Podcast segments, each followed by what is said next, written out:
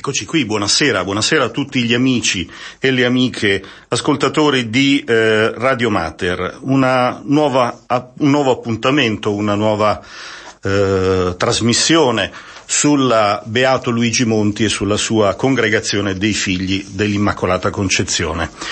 I più attenti si saranno accorti che oggi non è il quarto martedì del mese, infatti ci sarebbe dovuto essere il nostro padre Riccardo che troverete il quarto martedì, quindi abbiamo fatto questo cambio, ci scuserete per il disguido, però ogni tanto anche noi ci eh, aiutiamo, diciamo così, come famiglia di Radio Mater, quando c'è una difficoltà, ecco, veniamo in eh, soccorso.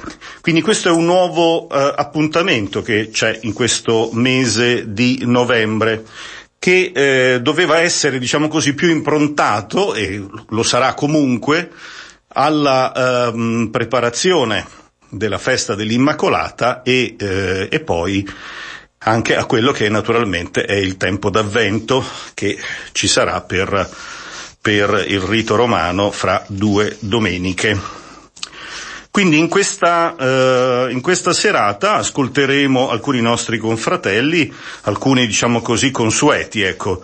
Eh, soprattutto avremo Fratel Gianluca che fra qualche minuto ci raggiungerà per eh, raccontarci alcune delle eh, testimonianze che eh, famiglie, famiglie, famiglie naturalmente eh, religiose, eh, parrocchie, monasteri, e, e, veramente tante persone hanno avuto la gioia di avere il, la reliquia pellegrina del beato Luigi Monti nei mesi scorsi e hanno voluto indirizzare una, eh, a Fratel Gianluca naturalmente in qualità di iniziatore eh, del, della, di questa bella eh, iniziativa vorrei dire della eh, reliquia pellegrina del Beato Luigi Monti e ascolteremo proprio queste esperienze, queste testimonianze proprio dalla sua viva voce. Poi avremo eh, padre Aleandro che ci parlerà del tempo dell'avvento e naturalmente della preparazione alla festa dell'Immacolata direttamente dalla casa madre di Saronno dove riposano le spoglie del nostro fondatore, il Beato Luigi Monti. E avremo eh, in, eh, successivamente la gioia di ascoltare padre Jorge che eh, come eh, i più che ci seguono ci conoscono sanno che è un nostro confratello argentino che si occupa della collaborazione, della postulazione delle cause dei nostri confratelli, quindi il Beato Luigi Monti e i servi di Dio Emanuele Stablum e Ivan Bonifacio Pavletic. Quindi ci parlerà di un nuovo eh, momento, diciamo così, della, della storia del servo di Dio Emanuele Stablum. Termineremo in maniera molto bella e anche daremo un grande spazio alla nostra presenza in Croazia, quindi particolarmente a Cutina, dove il nostro padre Mariano ci parlerà di una bella iniziativa che c'è stata proprio in questo mese di novembre, pochissimi giorni fa, particolarmente il 4 novembre, che è stato l'anno, eh, scusate, l'anniversario del felicissimo transito del servo di Dio, fratel Ivan Bonifacio Pavletic c'è stato a, con, a presiedere la concelebrazione il nunzio apostolico presso eh, la Repubblica di Croazia, Monsignor Giorgio Lingua, che ha presieduto appunto la messa e eh, ha dato un grande, eh, così, una grande, la bella presenza della, della Chiesa in Croazia, della Chiesa universale, in quanto nunzio apostolico, eh, proprio per dare onore al nostro servo di Dio Ivan Bonifacio Pavletic. Quindi io poss- direi eh, a Gianluca che ringrazio per l'attenzione naturalmente alla regia, direi che possiamo procedere con il primo collegamento, andiamo sulla costiera malfitana e incontriamo il nostro fratel Gianluca che ci parlerà appunto di queste testimonianze della, eh, di, di, tante persone, tante famiglie, ne abbiamo già ascoltate diverse, ne ascoltiamo ancora perché veramente è stato un fiume in piena, vogliamo dire, eh, delle persone appunto che hanno avuto la gioia di avere in casa o in comunità o nella propria chiesa la reliquia pellegrina del Beato Luigi Monti. A te la parola Gianluca, grazie. Buonasera fratello, buonasera cari ascoltatori di Radio Mater.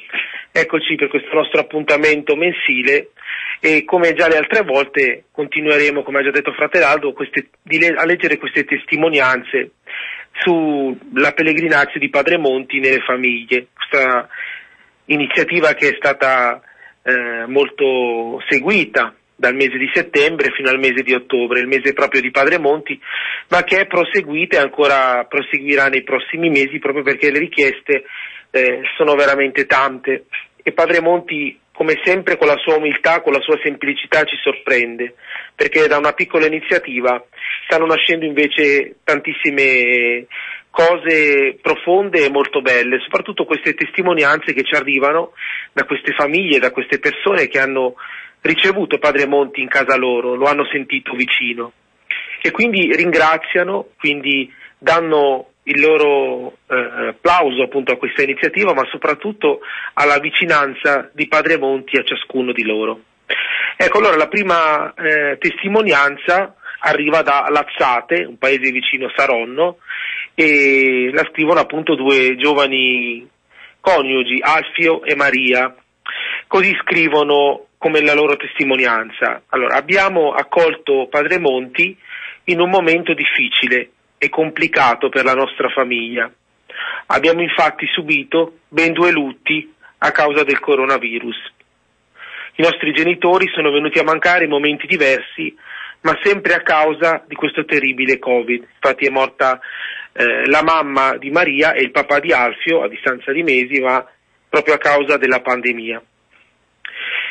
Una cosa molto bella è stato riunire la nostra famiglia alla sera per un momento di preghiera insieme dopo la cena.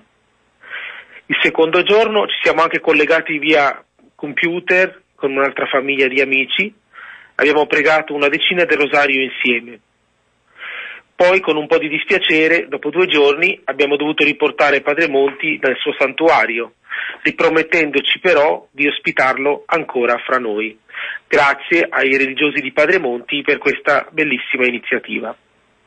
Ecco, da questa testimonianza possiamo eh, veramente anzitutto comprendere ancora di più il dramma di tante famiglie che a causa del coronavirus stanno veramente soffrendo, soprattutto per la perdita di una persona cara. Qui vediamo due, ben, due genitori ecco, persi a causa di questo virus. Però questa famiglia ha trovato la gioia, la forza, attraverso la presenza di Padre Monti, di riunirsi, riunirsi alla sera in preghiera. Avevamo già sentito anche dalle testimonianze delle, di altre famiglie nel mese scorso, questa gioia di ritrovarsi insieme dopo la cena, dove di solito ognuno si disperde, invece si sono ritrovati per la preghiera. Quindi eh, Padre Monti eh, riunisce, capace di riunire la sua la famiglia. E sappiamo che questo termine, appunto questo concetto famiglia, per Padre Monti ha un'importanza speciale parlerà sempre della sua famiglia religiosa come appunto una famiglia eh, naturale. E proprio questo concetto fondamentale di famiglia Padre Monti lo prenderà da quella che fu la sua famiglia naturale a Bovisio, la famiglia Monti, dove lui farà una forte esperienza di affetti, di lavoro, di fatica, anche di povertà, ma soprattutto di eh, grande testimonianza cristiana. Sappiamo che Luigi Monti e la sua famiglia erano molto impegnati all'interno della parrocchia stessa. Il papà e la mamma facevano parte delle due confraternite principali di Bovisio, quindi erano una famiglia molto attiva all'interno della parrocchia. Ecco perché forse Padre Monti ha questa eh, vocazione speciale di beato delle famiglie, proprio perché è capace di riunire la famiglia e di far sperimentare la bellezza del vivere in famiglia come lui stesso l'ha vissuto nella sua casa. Quindi Padre Monti ha a cuore proprio la famiglia, la famiglia religiosa che lui ha fondato, ma anche le famiglie di coloro che lo accolgono ed è per quello che è capace proprio di radunare, riunire le famiglie in preghiera, anche attraverso la semplice presenza della sua reliquia. E poi vediamo un'altra caratteristica molto importante, vediamo questa famiglia si è collegata con un'altra famiglia attraverso il computer, anche perché in questo periodo e nei mesi scorsi non ci si poteva riunire ecco, per non creare situazioni che mettessero in pericolo. Quindi possiamo dire che Padre Monti infonde nelle persone eh, una forza, una carità da trasmettere anche agli altri. E ci fa sorridere un po' questo termine. Ecco, Padre Monti ci insegna a essere contagiosi, è un, termine che usiamo forse impropriamente in questo periodo, ma contagiosi della carità, contagiosi della fede, contagiosi della testimonianza. Questo è un bel contagio, ecco, il contagio da poter trasmettere agli altri senza nessuna paura. E la famiglia Monti era proprio questo, se guardiamo, anche loro appunto erano attivi ad aiutare anche le altre famiglie, a collaborare con la parrocchia, non stavano chiusi solamente nella loro casa. Per primo padre Monti, già da giovane, era un giovane veramente aperto agli altri. La compagnia dei frati, che lui fonderà, darà inizio nella sua, nella sua piccola bottega, non rimaneva chiusa, ma si apriva alle necessità soprattutto degli altri soprattutto si racconta che andavano questi giovani a raccogliere i, i ragazzi più disadattati, i ragazzi più eh, lontani, i ragazzi più soli di Bovidio e andavano anche ad aiutare gli ammalati. E, mi piace vedere in Padre Monti, giovane, ragazzo, eh, quasi un, adesso, un, un, Carlo Acutis di, del secolo scorso, di due secoli fa, ecco, perché anche Padre Monti già da giovane era attento, come il nuovo beato Carlo Acutis, a Dio, ma in modo molto semplice, in modo, in modo molto pratico. Non era sicuramente un ragazzo, un giovane che stava chiuso in casa dalla mattina alla sera, che non aveva interessi, che non aveva capacità. Ma il nostro padre Monti, come già il beato Carlo, come anche il Carlo Acutis, era molto intraprendente, quindi non si dava pace, lui doveva diffondere il Vangelo, doveva aiutare gli altri, avvicinava chiunque potesse avere bisogno con qualunque mezzo. Ecco, i mezzi sicuramente erano molto diversi ai tempi di Padre Monti, ma veramente scopriamo in Padre Monti una modernità di veduta, una, moder- una modernità di interessi e di intraprendenza che ancora oggi possiamo apprezzare, ancora oggi possiamo imitare. Quindi ecco, questa prima testimonianza ci porta proprio a questo, riunire la famiglia, vivere lo spirito di famiglia ed essere anche attenzione per gli altri e ehm, attiratori di altri alla vita familiare, alla vita di preghiera. Soprattutto in questo periodo in cui magari siamo un pochino eh, isolati gli uni dagli altri, abbiamo comunque il modo di tenerci in contatto. E lo dico già come il mese scorso, basta poco, una piccola telefonata, un messaggio, perché no, una videochiamata, abbiamo questa possibilità anche di utilizzare questi mezzi, questi social per queste cose positive che riuniscono le persone e diffondono eh, il Vangelo, la vicinanza e la carità fra le persone. Ecco, facciamo una piccola pausa musicale e poi leggiamo la seconda testimonianza a Padre Monti Pellegrino. Eccoci carissimi ascoltatori di Radio Mater, eh, sono Fratel Gianluca e eh, stiamo raccontando eh, le esperienze che sono eh, emerse dalla pellegrinazio di Padre Monti, della sua reliquia, della sua icona pellegrina nelle famiglie. E leggiamo la seconda testimonianza di questa sera, che ci deriva da Marco, da Origgio, paese sempre vicino a Saronno. Così ci scrive Marco. Ho avuto una grande gioia nel tenere con me il Beato anche solo per pochi giorni. Ho sempre ammirato la figura di Padre Monti in quanto frequentavo da sempre la sua chiesa, prima di una malattia invalidante che mi ha impedito di muovermi da casa. In questi due giorni ho avuto tanta voglia di raccogliermi in preghiera davanti alla reliquia. Mi sembrava che Padre Monti pregasse con me e insieme a me.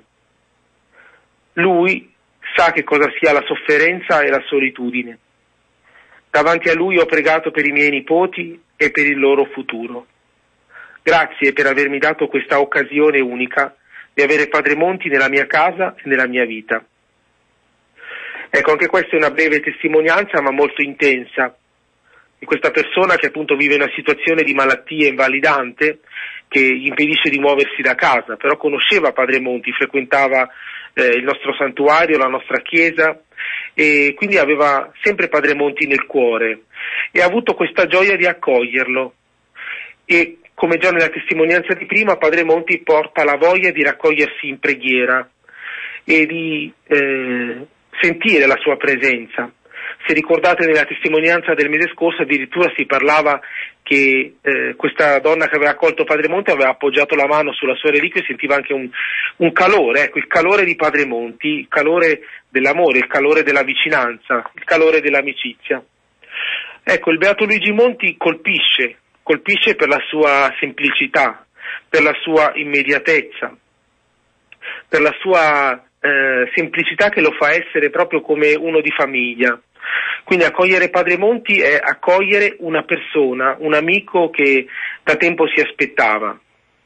E poi una cosa molto bella è che eh, Marco dice Padre Monti sa cosa sia la sofferenza e la solitudine e lo possiamo dire veramente eh, a voce alta che Padre Monti conosceva questo, perché ha fatto della solleva alla sofferenza, alla solitudine degli altri tutta eh, la ragione della sua vita, la ragione della sua vita consacrata.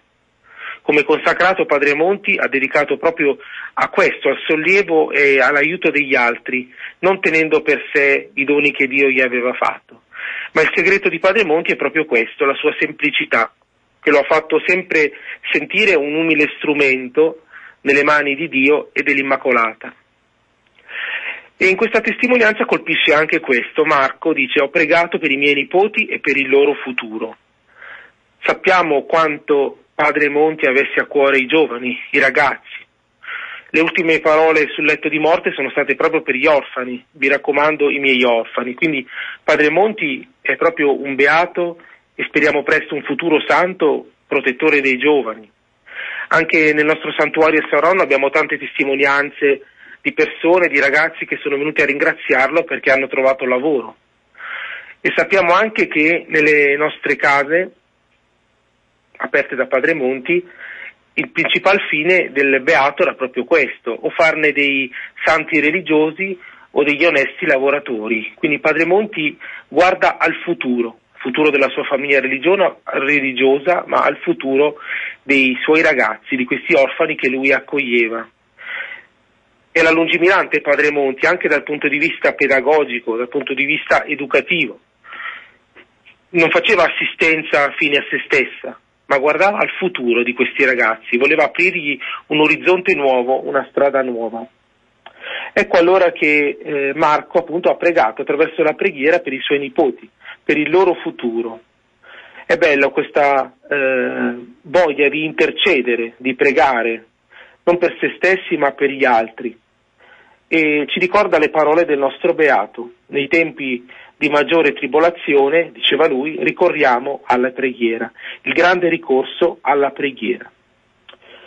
La preghiera che è sempre unita però alle opere di carità. Un episodio mm, molto significativo era che ci raccontano eh, le storie dei nostri confratelli di quando Padre Monti sentiva che si dilungavano troppo le preghiere nella cappella a Saronno e scendeva, faceva la benedizione in modo da eh, interrompere la preghiera e mandare i confratelli a riposare. Ecco, sicuramente questo lo faceva non per disprezzo della preghiera, perché sappiamo che la vita di Padre Monti fu tutta di preghiera anche durante il lavoro, ma proprio perché i fratelli potessero recuperare le forze per tradurre la loro preghiera in opere di carità con i malati e sappiamo che eh, in, quel, tempo l'assistenza era molto intensa, molto forte, quindi Padre Monti da buon padre si preoccupava anche di far riposare i suoi religiosi. Quindi voglia di pregare unità alla carità. Diceva prima Fratelaldo che ci stiamo preparando alla solennità dell'Immacolata. Il 29, settimana prossima, inizieremo la solenne novena in preparazione alla festa dell'Immacolata ed è un periodo molto forte per la nostra congregazione come per tutta la Chiesa e Padre Monti teneva molto a questa novena, addirittura indicava ai suoi figli di fare proprio degli esercizi spirituali all'interno di ogni comunità per poter onorare degnamente la Vergine Maria. Ma ricordava soprattutto questo, il miglior modo per onorare la madre è quello di ricopiare le sue virtù e lui ricordava principalmente la sua umiltà, la sua purezza e la sua carità. Ecco allora che ritorna sempre questo, la preghiera e la carità, che rifulge nella Vergine Maria, nell'Immacolata, nella scelta dal Signore, rifugge nel suo servo fedele, nel suo figlio prediletto Luigi Monti, ed è quello che hanno sentito anche le persone che hanno avuto Padre Monti appunto nella loro famiglia. Ecco allora il senso di famiglia, il prepararci alla festa dell'Immacolata e poi attraverso l'avvento al Natale, proprio per non perdere di vista chi è il vero festeggiato del Natale a cui ci prepariamo con l'avvento, il festeggiato che l'Immacolata Madre ci porta in braccio, Gesù.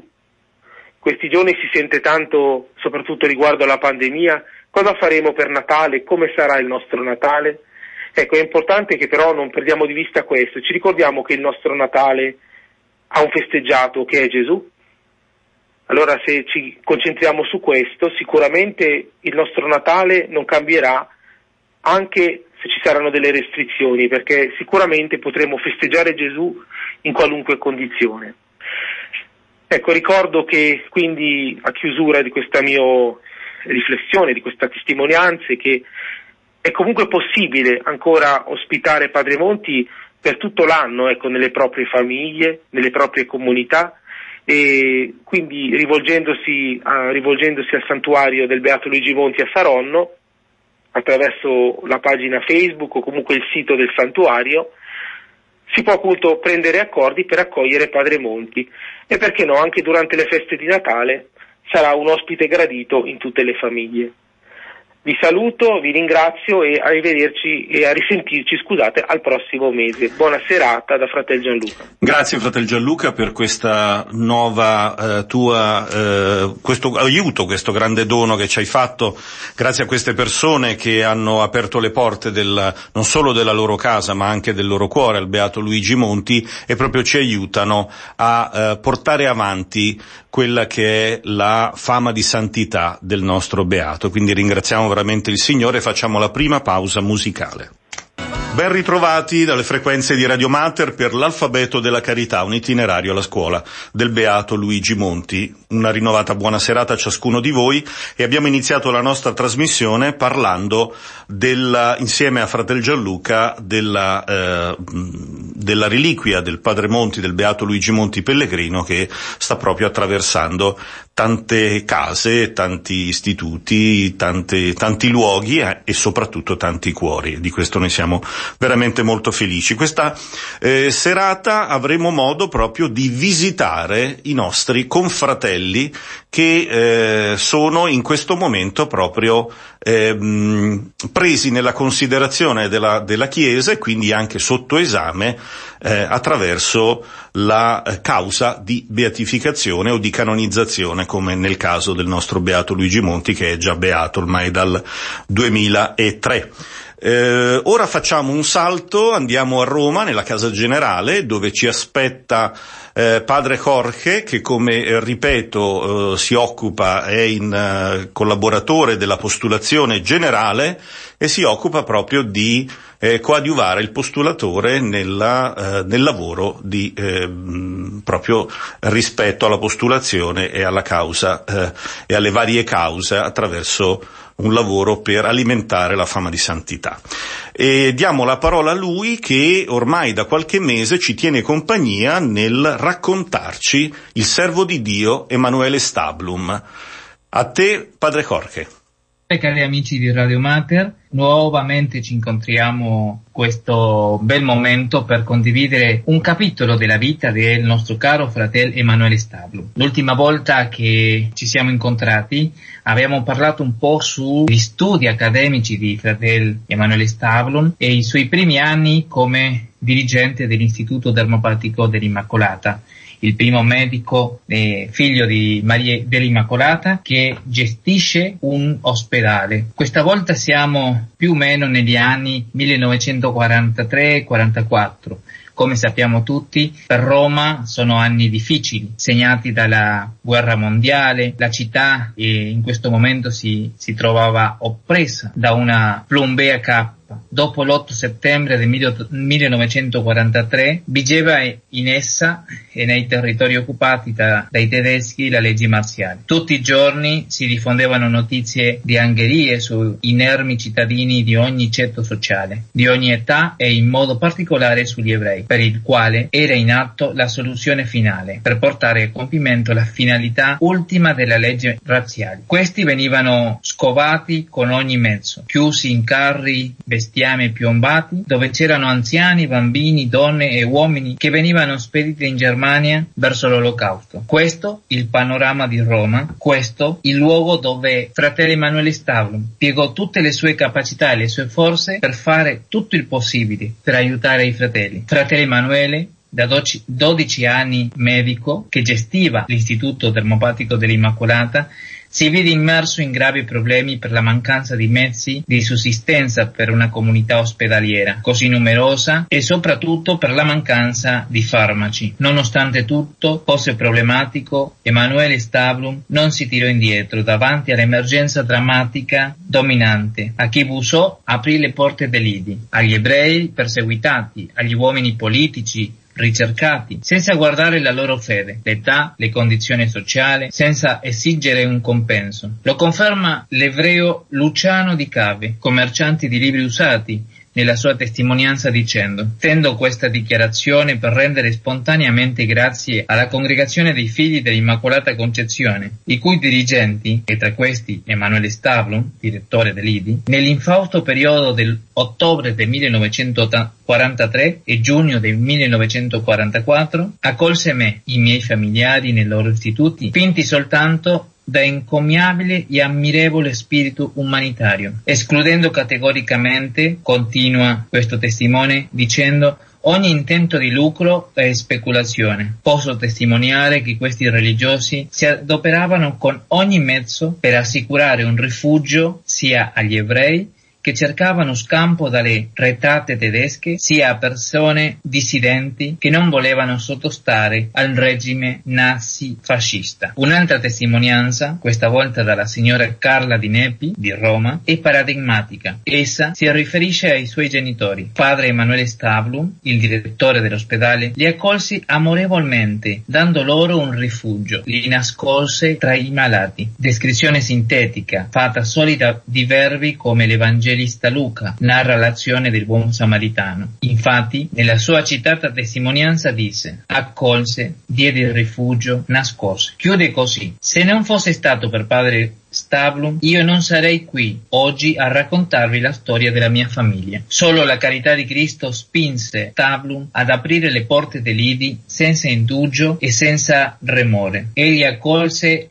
le sollecitazioni che provenivano da Pio XII gli diede forza e coraggio, la convinzione della comunità dei religiosi, ma alla fine la decisione di accogliere gli emarginati e disperati ebrei fu, fu sua e la prese cosciente di giocare la sua vita, anzi da quel momento legò la sua vita alla loro. Un'eventuale scoperta da parte dei nazisti avrebbe avuto come conseguenza per lui la destinazione ad un campo di sterminio in Germania e fu una decisione attuata con una streta- strategia intelligente. L'ospite ebreo o rifugiato politico riceve- riceveva da lui una nuova identità, un ruolo nell'IDI, vero o fittizio da ostentare, un nascondiglio sicuro per le emergenze, per cui un rifugiato veniva trasformato in malato, un altro in farmacista, un altro in religioso con tanto di abito, abito azzurro, un altro in tecnico di laboratorio, pur non sapendo nulla di tale professione. Emanuele Stablum si adoperò con grande umanità per far sorgere fra tutti i rifugiati anche l'amicizia, cosciente che lo spirito di ogni uomo nel dolore ritrova spesso il trascendente, aprì anche la cappella agli ebrei rifugiati. Insieme i religiosi invocavano Dio Padre come Gesù ha rivelato ai nostri fratelli maggiori che pregavano il Dio dell'antica alleanza come i salmi lo presentano. Ecco, fino a qui vorrei soltanto fermarmi per fare una piccola riflessione. Quanto abbiamo bisogno oggi di tanti Emanuele Stablum che aprono le porte delle, delle, ospedali, delle case, delle famiglie, le porte del cuore per accogliere a tutti i rifugiati. Oggi in questo tempo di pandemia, di paura, abbiamo bisogno di chiedere chiedere al Signore Gesù, al Dio della vita, che ci doni lo stesso coraggio che donò a fratello Emanuele Stablum per accogliere tu, specialmente per chi ne ha bisogno. Cari amici, vi saluto sperando di poter incontrarvi nuovamente fino alla prossima puntata per contemplare ancora un capitolo della vita di fratello Emanuele Stablum, servo di Dio.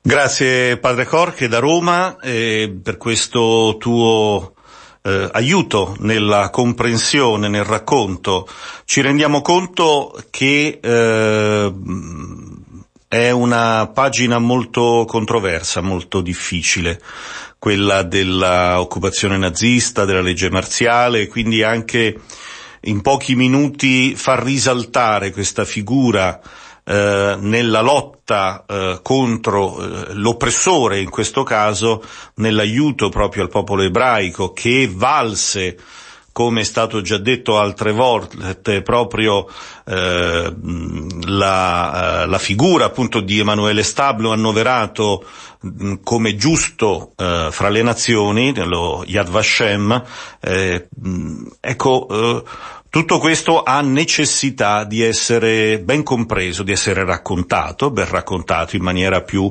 approfondita e speriamo di farlo anche in occasione proprio del, dell'anniversario, nel, nel periodo anche di gennaio dove anche l'occupazione eh, che viene ricordata, tutti, le, tutti i fatti, tutti gli accadimenti che vengono ricordati di quel tempo siano proprio veramente di monito per, per, ciascuno di noi che servano veramente a conoscere la storia e conoscere anche la, la grande parte che questo uomo di Dio e i suoi confratelli, vorrei sottolinearlo, hanno fatto eh, per aiutare il popolo ebraico che veramente rischiava di essere sterminato ancora di più se non fosse stato proprio eh, nascosto, difeso e, e ben eh, aiutato.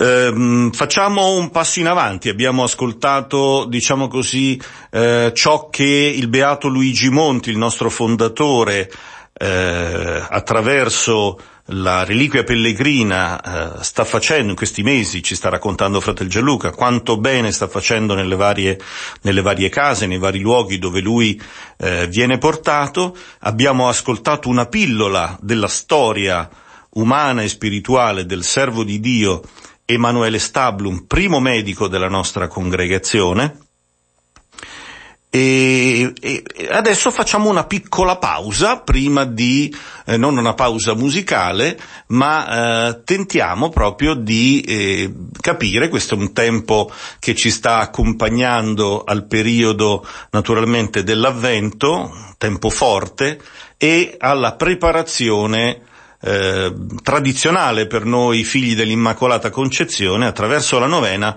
della, eh, della solennità dell'Immacolata Concezione dove eh, le nostre comunità, ciascun religioso è chiamato a rinnovare i propri voti al Signore. lo facciamo grazie a padre Aleandro che dalla casa madre di Saronno ci racconta tutto questo e quindi eh, ascoltiamo bene sua, questo suo eh, intervento sulla eh, preparazione grazie alla novena all'Immacolata e al tempo forte dell'Avvento. A te Aleandro. Buonasera, ascoltatrici e ascoltatori di Radio Mater. Vi saluto qui da Saronno e vorrei parlarvi di un titolo simpatico, Madonna delle ripartenze, in occasione dell'Avvento e la festa dell'Immacolata Concezione, perché questo tempo e la festa dell'Immacolata ci danno il senso vero della speranza in questo strano tempo del nostro vivere. È Maria ad aprire il tempo dell'avvio della storia della salvezza e quindi il cammino dell'umanità verso il futuro e il definitivo incontro con Dio. E la pagina dell'Annunciazione, che mediteremo due volte in avvento, nella festa dell'Immacolata e nell'ultima domenica, definisce un tempo segnato dalla presenza di Maria e attraverso lei il nostro sguardo è in grado di ripercorrere tutta la storia della salvezza dalle origini fino al compimento. E con Maria quindi ci mettiamo in atteggiamento di ripartire. L'Immacolata ci fa sentire umanità nuova e segno di speranza per tutti. Tonino Bello distingueva il vero credente dall'uomo degli arrivi, dall'uomo delle partenze. E questo tempo di avvento è particolarmente impregnato di un quotidiano casalingo a motivo della pandemia. E possono tornarci belle le immagini di Maria come donna dei nostri giorni e donna feriale. È donna Maria a dare senso al nostro avvento e alla festa dell'Immacolata. E ripartire è un verbo affascinante. Invita tutti a fare un passo in avanti affidandoci alla provvidenza per i passi successivi. Avvento, novena e festa dell'Immacolata si incrociano e si integrano nel messaggio d'amore di Dio per noi.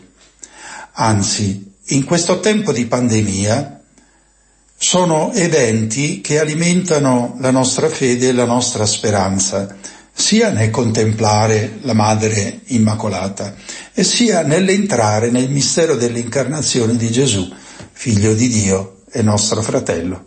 E l'avvento misura la pienezza del tempo di Dio e la temporalità del nostro tempo umano. Difatti la novena all'Immacolata affronterà il tema della gioia e del dolore, meditando le parole di Maria nel Vangelo. Il rallegrati del saluto dell'angelo e le parole di Gesù a Maria sotto la croce ci descrivono un cammino, un viaggio di fede tra gioie e dolori, come parte integrante della vita e Maria vive il suo tempo fino alla luce della risurrezione Pentecoste. In avvento è l'annunciazione ad avviare le novità del Vangelo.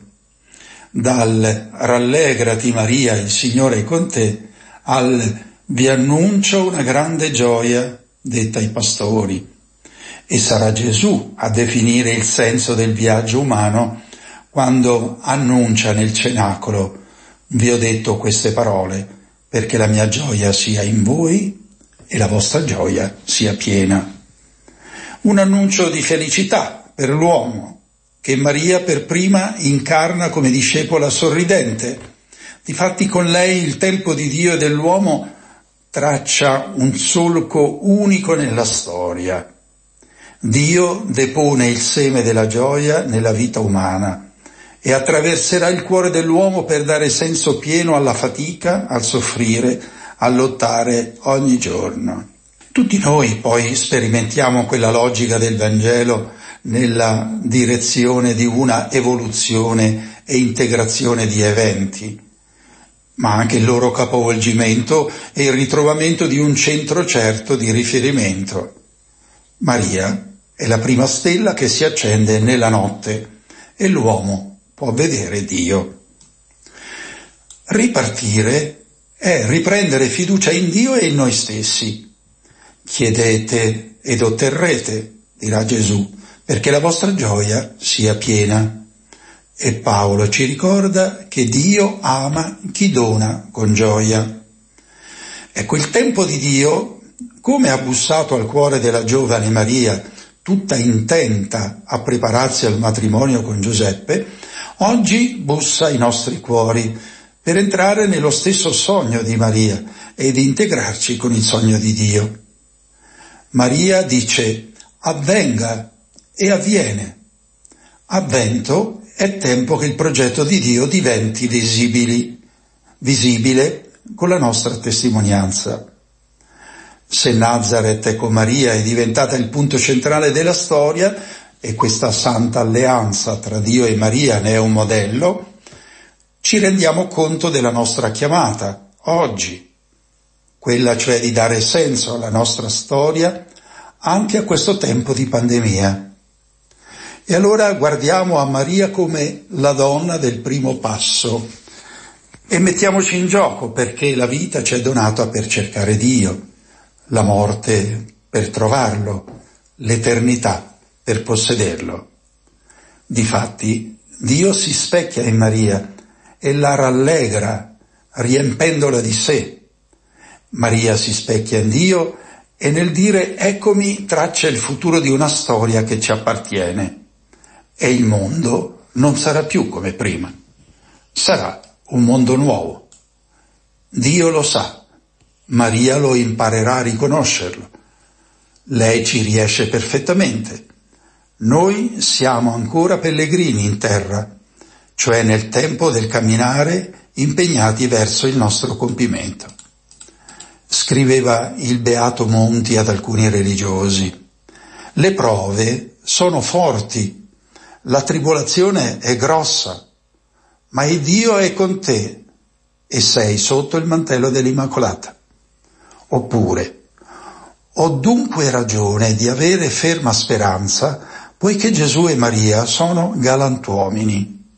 Ed io, sia pure che venga gettato in mare come Giona, o colto dalla morte nel sepolcro, non mi importa, non lavoro per me, ma per la gloria di Dio. L'Immacolata Madre, come la definiva il Beato Monti, è l'immagine di sintesi tra la verginità di Maria e il suo desiderio di sposa.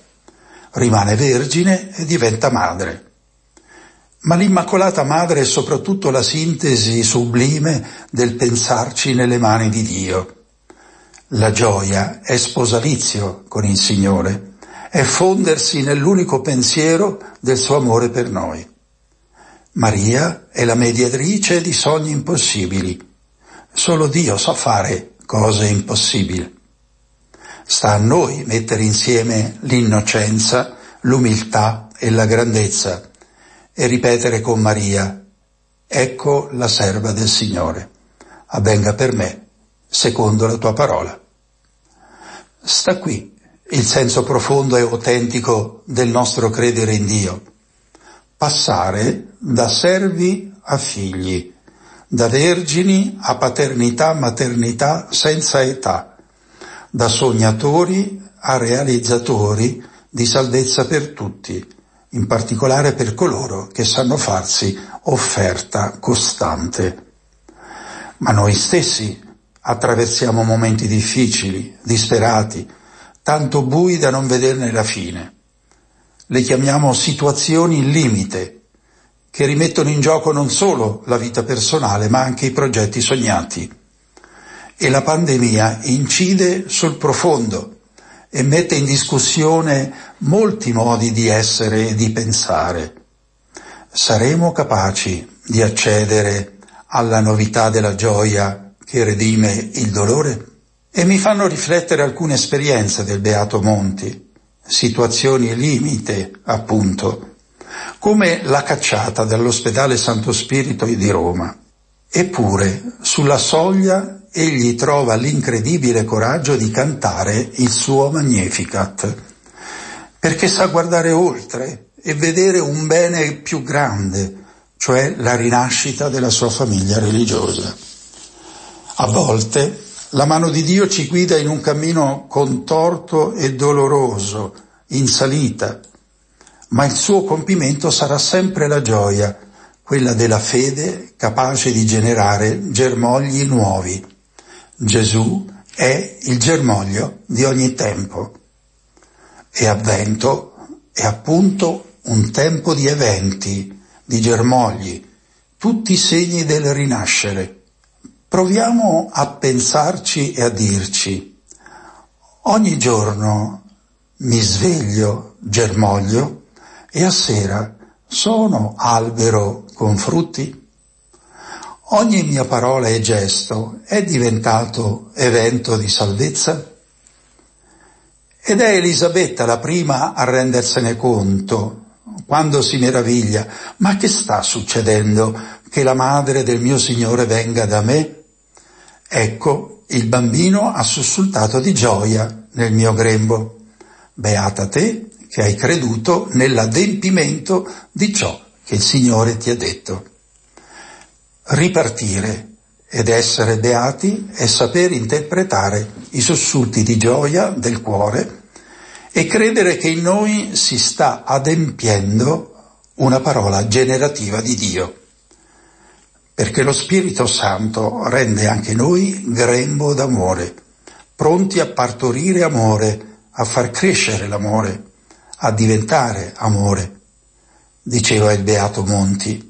Lo Spirito di Dio, entrando in noi, ci renderà più soave e facile ciò che senza di esso ci sembrerebbe difficile e disgustoso. La novena all'Immacolata Madre, una tradizione secolare della famiglia religiosa del Beato Monti, è un tempo breve, ma ci aiuta a ripercorrere il cammino di fede di Maria con le stesse sue parole a Cana.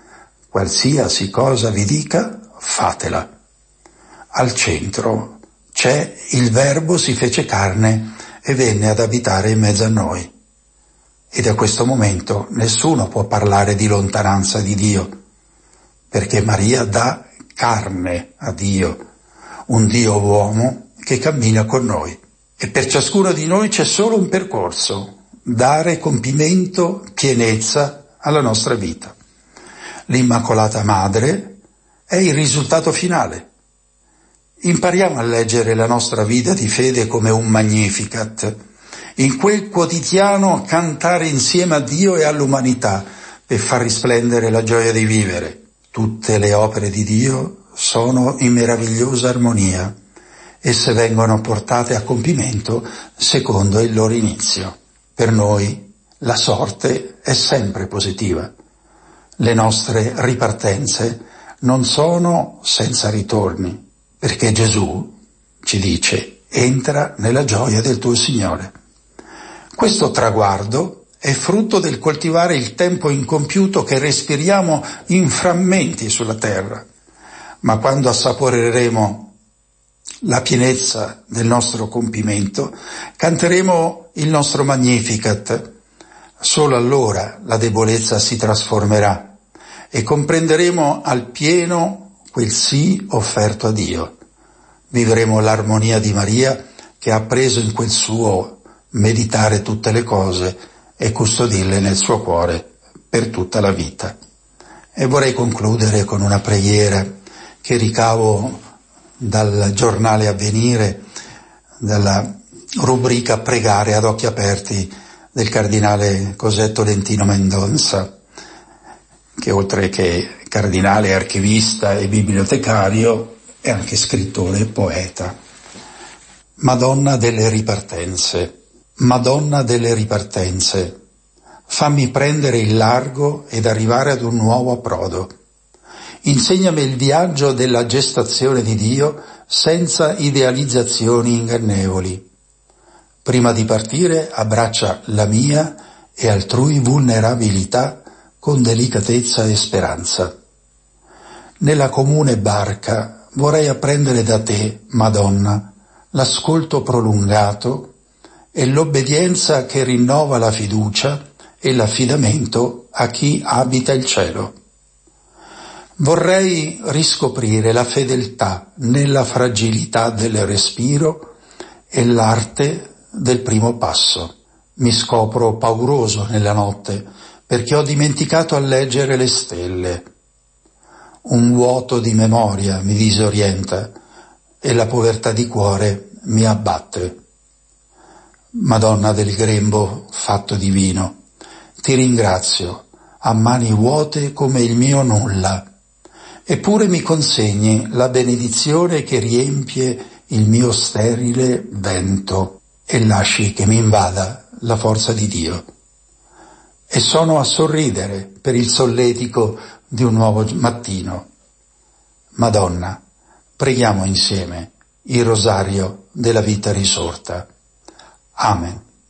Stiamo ripercorrendo insieme durante questa trasmissione eh, le, ehm, i punti salienti dei nostri confratelli che ci hanno preceduto e che sono stati eh, posti eh, di fronte all'attenzione della Chiesa e del popolo di Dio. Abbiamo ascoltato eh, fratel Gianluca che ci sta raccontando in questi mesi eh, che cosa quali sono le testimonianze delle famiglie e delle varie persone che hanno ricevuto nelle loro case e, nei loro luoghi appunto di ritrovo come parrocchie, come monasteri, comunità religiose, qui stesso in Radio Mater eh, e hanno ricevuto appunto la eh, reliquia del, eh, del, Beato Luigi Monti.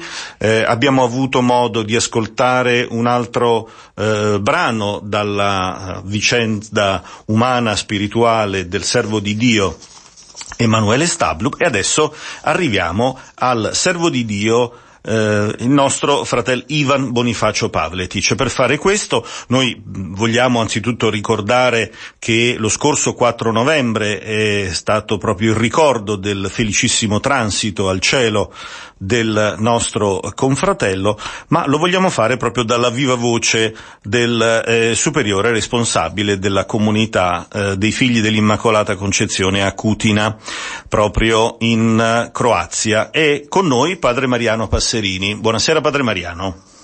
Buonasera a te e a tutti gli ascoltatori.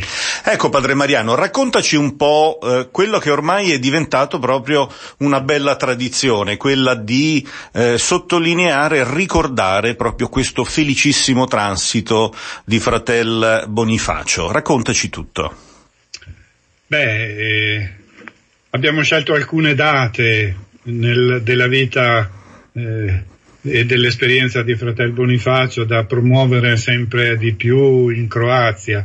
Una di queste, forse la più suggestiva, è sicuramente quella che abbiamo celebrato il 4 novembre, giorno nel quale Fratel Bonifacio, il 4 novembre del 1897, è, è salito, diciamo è salito al cielo per cui, perché i suoi confratelli che vivevano con lui eh, sempre hanno detto eh, che è morto un santo. E quindi il 4 novembre a Cutina eh, si è sempre da dieci anni a questa parte, da quando insomma la congregazione è sbarcata in Croazia, eh, si è sempre valorizzato questa giornata e, e soprattutto attraverso una Eucaristia serale che di volta in volta veniva celebrata da, da qualche vescovo. E in questa occasione nel 2020 è venuto eh, il nunzio apostolico presso la Repubblica di Croazia, Monsignor Giorgio Lingua, che appunto ci ha intrattenuti e, ci, e ha celebrato questa, ha presieduto questa Eucaristia con la presenza di numerosi sacerdoti eh, provenienti dalla diocesi di Sisac e del decanato quale, del quale facciamo parte. È stata l'occasione eh, molto importante perché mai a Cutina era venuto un nunzio, cioè un, eh, il, rappresentant- il, rappresentante del Papa, della Santa Sede, eh, una, nella città di Cutina, in una piccola città, eh, così, e così ci ha onorato la sua, la sua presenza ed è stata molto suggestiva, diciamo, l'omelia che, che, che, che ha pronunciato il nunzio. E quando appunto sono andato ad invitarlo, mi aveva chiesto se eh, c'era qualche cosa che, che, io avevo in cuore che, e che lui doveva dire, doveva comunicare ai fedeli durante l'omelia. E Un'espressione molto particolare, no? Sì, se qualcosa su cui eh, avrebbe dovuto parlare e tirare l'attenzione eh, e io gli dissi, guardi eccellenza, io vorrei che si riportasse in Croazia fratel Bonifacio. E così questa cosa l'ha un po' impressionato, l'ha un po' colpito e, e ha sviluppato praticamente eh, questa, questa omelia su, su, questo fatto, il riportare fratel Bonifacio a Cutina. Riportare a casa fratel Bonifacio eh, dice il nunzio, non significa ovviamente riportare eh, le, le, le, sue ossa, certo. il suo certo. corpo, eh, quello che rimane del suo corpo a, a Cutina, perché dice sta, sta benissimo dove sta nella casa generalizia dei figli dell'Immacolata Concezione a Roma ma riportare Bonifacio, Bonifacio a, a, Cutina significa riportare qui il suo spirito, accogliere certo. la sua eredità spirituale rivivere il suo messaggio. Credo che questo, Padre Mariano, sia proprio una felice continuità con quello che era successo nel 2008, cioè in occasione della cerimonia di trasferimento delle spoglie di Fratel Bonifacio dal cimitero eh, Verano di Roma alla eh, cappella della nostra casa generale, il cardinale eh, Bosanic non so se l'espressione, se la pronuncia è quella giusta, eh, ha, in, ecco, ha, invitato la congregazione ad aprire, eh, ricordo nel 2008, ha invitato la congregazione ad aprire a Cutina proprio una comunità per diffondere la fama di santità di fratel Ivan Bonifacio in tutta la Croazia. E questo fu appoggiato anche dal sindaco eh, che era presente, quindi che aveva espresso il desiderio che la comunità sia presente nella sua città natale, cioè quella di Cutina, eh, la città natale di eh, eh, appunto il nostro confratello, e c'era lì un eh, sacerdote, Monsignor Stankovic, che per realizzare tutto questo eh, ha donato la propria casa alla congregazione. Quindi eh, lì si innesta anche l'arrivo del nostro padre Mariano che arrivò due anni dopo, nel 2010, in Croazia e iniziò questa missione che ha, ha avuto e ha ancora tuttora questo eh, grande cuore, cioè quello di diffondere la fama di santità. Giusto padre Mariano? Esatto.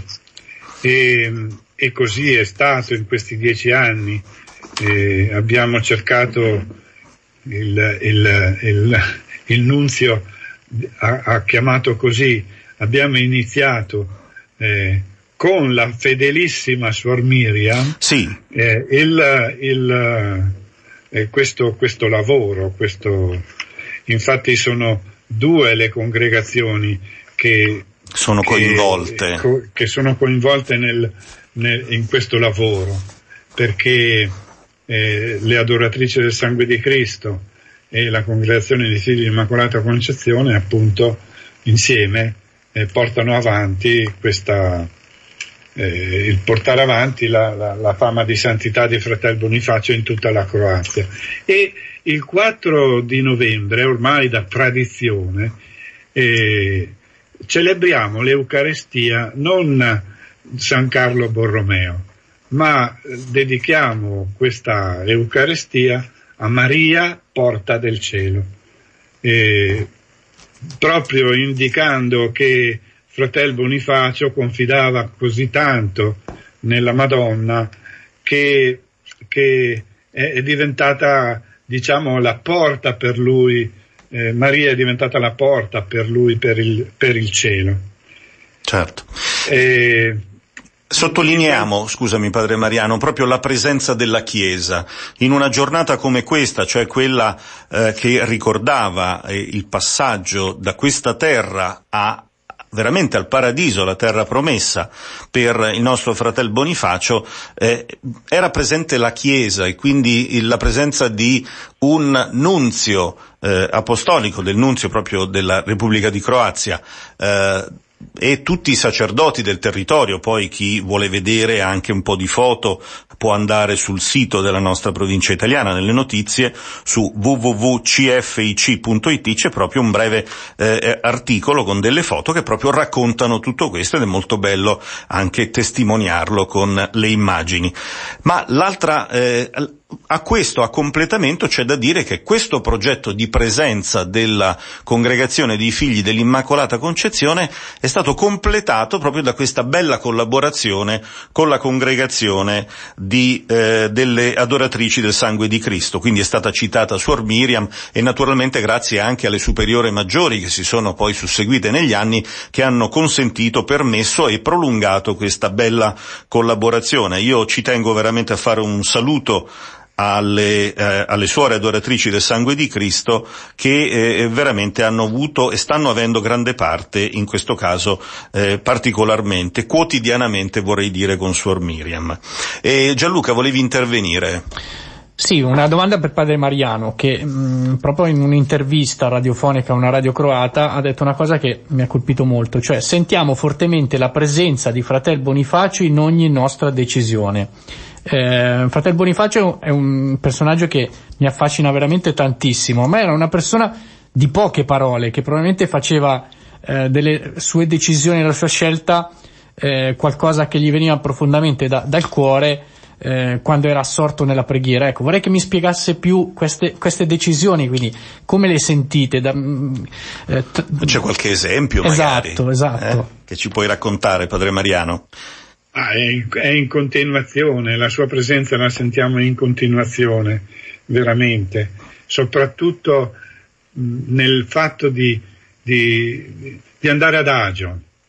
Cioè, a noi piacerebbe che, che, si facesse subito, immediatamente, quello che eh, sono i nostri, i nostri, sogni, ma eh, ci accorgiamo che eh, ci vogliono i tempi giusti per fare le cose e quindi, e quindi eh, tutte le cose che, che, che, che, sono successe, io adesso ce, ce, ne avrei tantissime cose, non voglio star qui adesso a dire... Ci darai un altro spazio allora, Padre Mariano? Ma, Dai. ma, ma eh, è, è, quello che lui poi ha, ha vissuto nella sua Abbiamo un problema, Padre Mariano, vediamo se riusciamo a ri- ripristinare, a ripristinare il collegamento. Siamo naturalmente collegati con la Croazia, quindi ci può essere qualche piccola defiance nel collegamento. Appena siamo pronti a, a ripristinare il collegamento me lo dite dalla regia. Ecco, vi stiamo raccontando il giorno eh, 4 di novembre, ultimo scorso, il ricordo del felicissimo transito. Abbiamo di nuovo Padre Mariano in collegamento. Padre Mariano ci sei? Sì. Eccoci. È caduta. È caduta, sì, è caduta. Eh, Tutto bene. Ringrazio, no, non si è fatta niente, grazie al cielo. Ringraziamo poi per questa traduzione anche che ci è arrivata grazie al nostro fratello Antonio, eh, nostro confratello croato che è in comunità che è in comunità a Cantù che ci ha regalato questa traduzione di questo programma che è stato fatto in occasione della presentazione appunto anche della eh, fondazione, della presenza della congregazione eh, in Croazia, ma anche per raccontare un progetto e quindi siamo diciamo così a pochi minuti dalla chiusura e vorrei dare un po' di tempo anche a questa occasione, cioè uno dei maggiori problemi a Cutina sono le persone anziane malati di Alzheimer. Ecco, raccontaci qualcosina Padre Mariano, perché avete ricevuto anche un, um, un sostegno dalla comunità europea, dal Fondo Sociale Europeo. Raccontaci un po'. Sì, portare lo spirito di Fratel Bonifacio a Cutina in Croazia significa appunto imitarlo nel fare, nel fare qualcosa, perché Fratel Bonifacio appunto ha lavorato con gli ammalati a Santo Spirito, con i ragazzi orfani a, a, a Saronno e con i giovani religiosi quando era a Roma. Non, non è stato con le mani in mano. Ha pregato tantissimo, ma soprattutto ha fatto e, e, ed è per questo che eh, fin dall'inizio ci siamo dati da fare affinché questo spirito del fare di Fratel Bonifacio fosse presente qui nella sua città e i bisogni più forti che ci sono stati segnalati dalla, dalla città appunto, sono appunto gli anziani, le demenze e tra le demenze l'Alzheimer. Ecco, eh, noi abbiamo eh, il sogno di costruire un centro diurno per malati di Alzheimer e anche un centro residenziale per questo tipo di, di, di malati e bisogna andare piano piano. E tra le altre cose, eh, in questi giorni, proprio all'inizio, alla fine di ottobre, agli inizi eh, di, di, di, novembre, eh, siamo riusciti ad ottenere un finanziamento dalla, dalla, dal fondo europeo, dal fondo eh, sociale europeo. Dal, dal, Fondo Sociale Europeo per, per eh, in qualche modo eh, iniziare questa, questo, questa, questo fare. E consiste nel fatto che il progetto consiste nel fatto che vengono assunte 10 persone, 10 donne eh, sopra i 50 anni che fanno difficoltà a trovare lavoro a quell'età per poter assistere eh, ognuna sei persone anziane nelle loro, nelle loro case.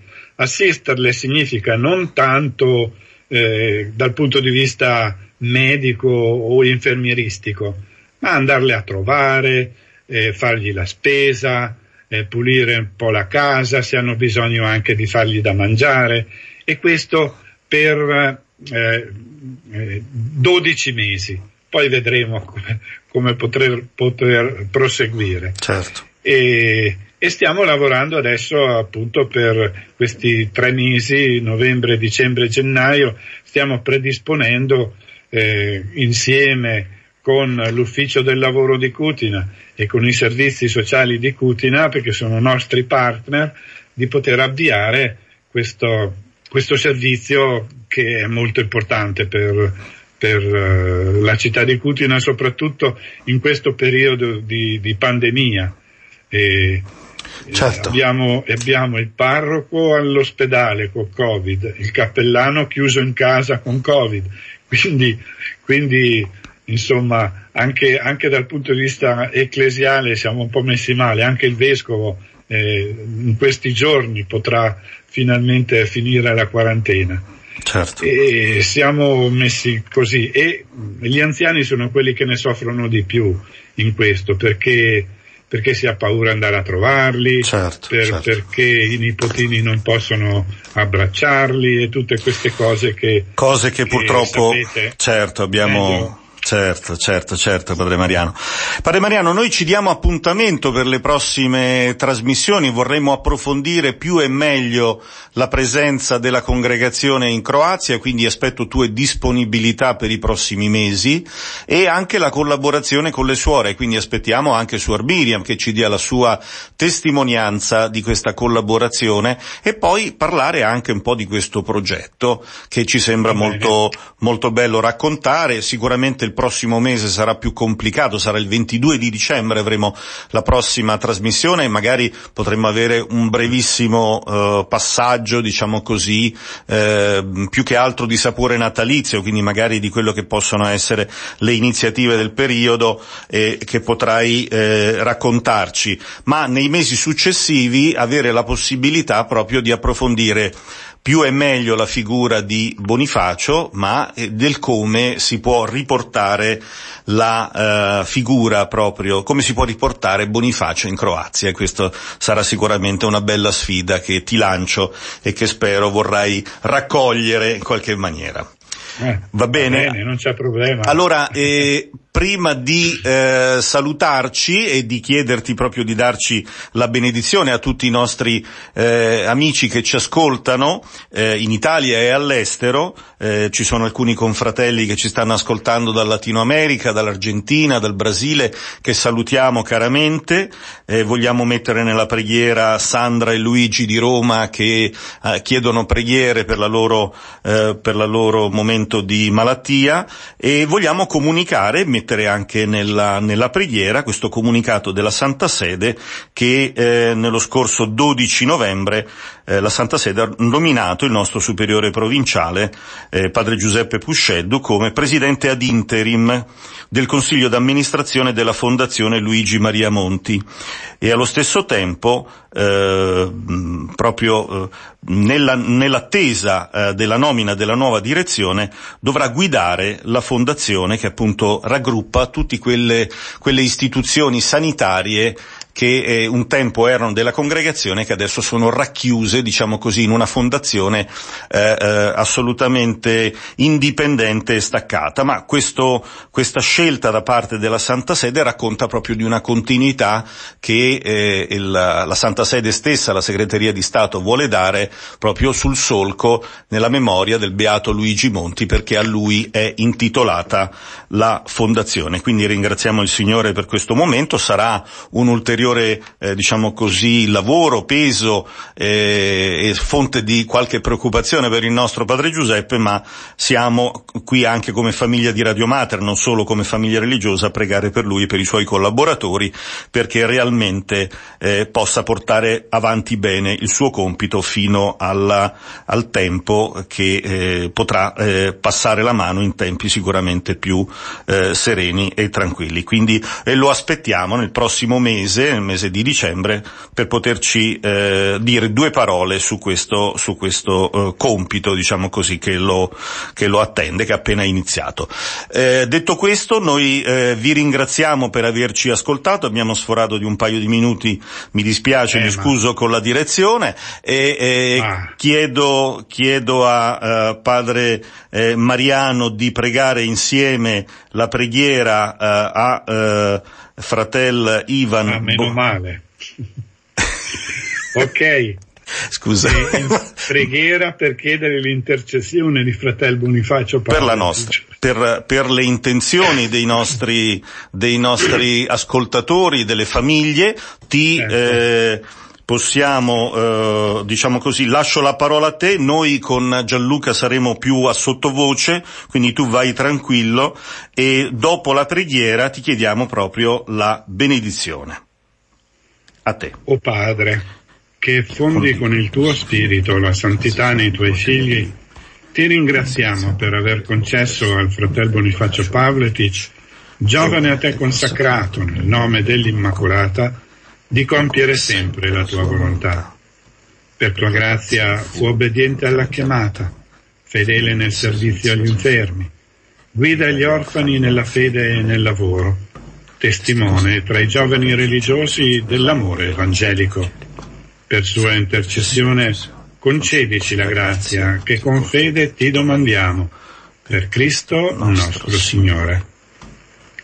Amen. Amen e la benedizione di Dio Onnipotente scenda su di voi, su tutti gli ascoltatori, sulle famiglie, sui giovani, sugli anziani.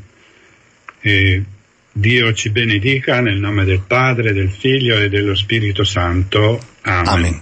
Grazie. Gospodin s vama i s duchom tvoj. Blagoslovio vas, svemogući Bog, Otac i Sin i Duh Sveti. Amen. Amen. Grazie a tutti, grazie Padre Mariano, grazie ai confratelli che sono intervenuti, grazie a Gianluca che ha curato la regia e ci risentiamo per questa trasmissione, l'alfabeto della carità, il prossimo 22 dicembre. Buon avvento e buona solennità dell'Immacolata. Buonanotte a tutti.